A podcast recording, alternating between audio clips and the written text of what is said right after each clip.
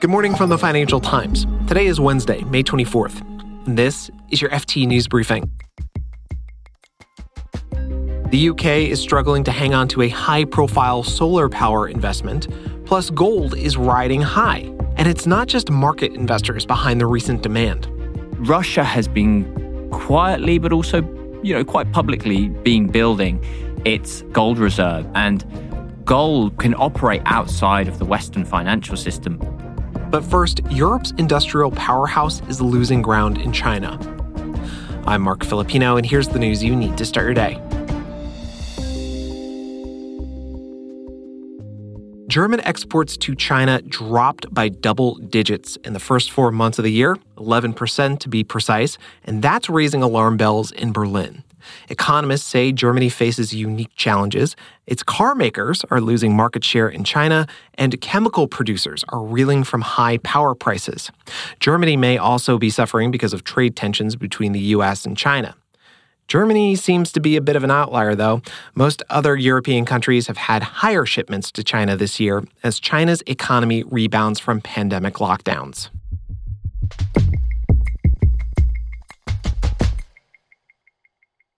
The UK has been struggling to keep British companies investing in the UK.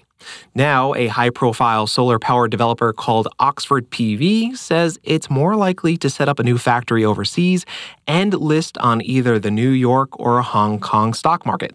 Here's the FT's Alice Hancock. So Oxford PV said the UK was the least attractive country simply because it lacked the incentives for solar companies to build their factories there.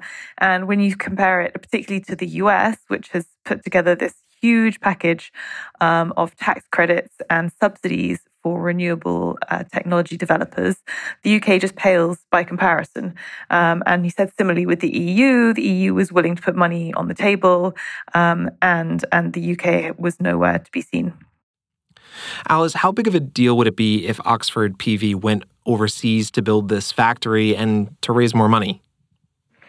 Oxford PV is not some huge billion-dollar company. It's still not yet made a profit, although it hopes these solar cells will be its way to making that profit.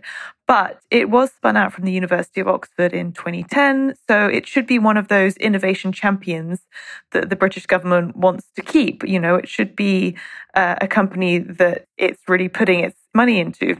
So it's more symbolic in many ways of a sort of wider malaise in the UK that where there's a lack of industrial strategy for developing solar power and a sense from the industry that the government just isn't interested. And in the long term, that will play out in a global environment where there's huge, huge competition for these industries. Is the UK going to do anything about this? The UK government has come under some pretty hefty criticism from former ministers for lacking an industrial strategy in the way that the EU and the US have put forward. China has sort of jumped the whole world by throwing huge subsidies into its clean tech industries for many years now, and the Western regions have now woken up to this. But the UK hasn't come forward with any of this kind of flagship legislation, so we wait to see whether they will respond. Alice Hancock is an EU correspondent for the FT.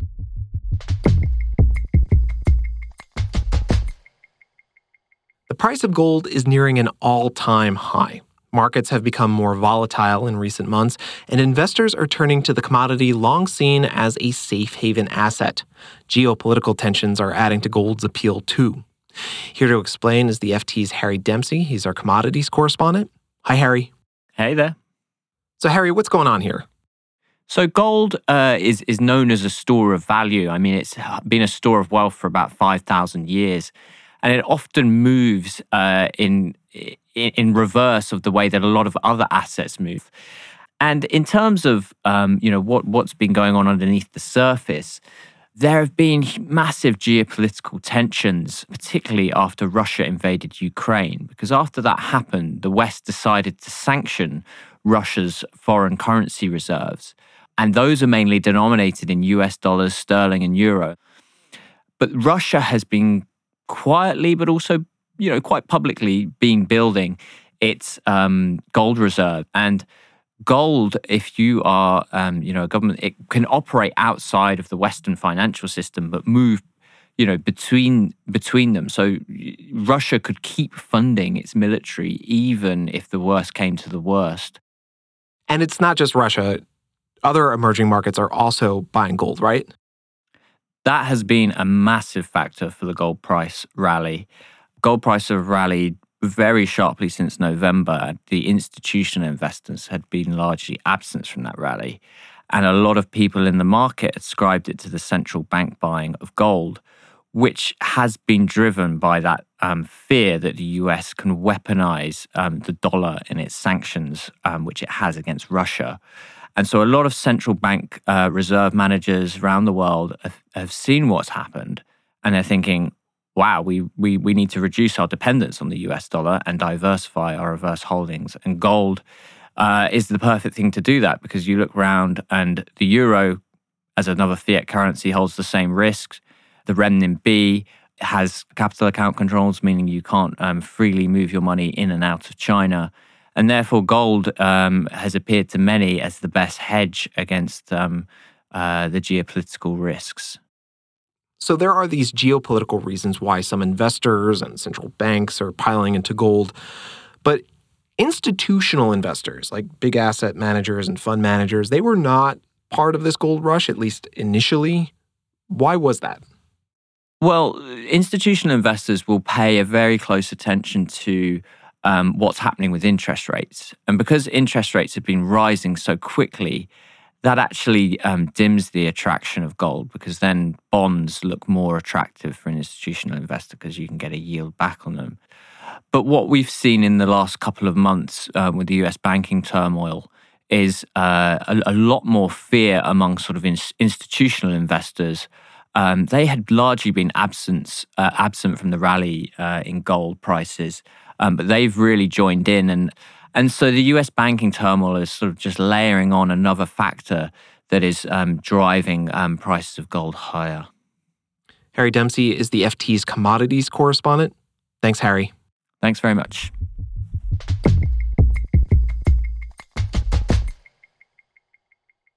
Before we go, Apple doesn't normally disclose who its suppliers are.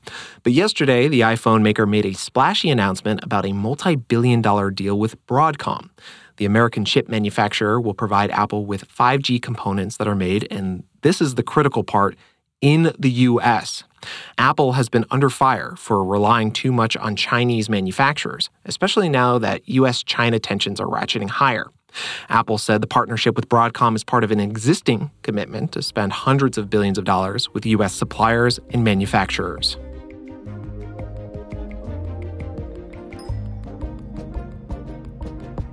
You can read more on all of these stories at FT.com. This has been your daily FT News Briefing. Make sure you check back tomorrow for the latest business news.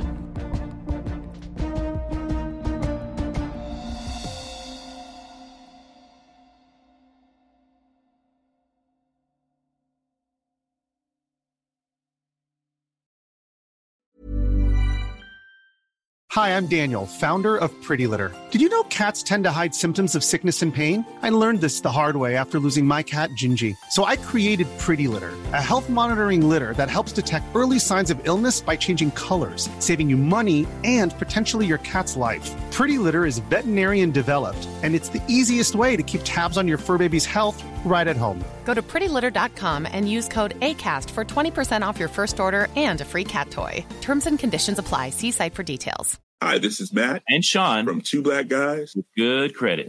From a local business to a global corporation. Partnering with Bank of America gives your operation access to exclusive digital tools, award-winning insights, and business solutions so powerful you'll make every move matter. Visit bankofamerica.com/banking for business to learn more. What would you like the power to do? Bank of America, N.A., copyright 2024.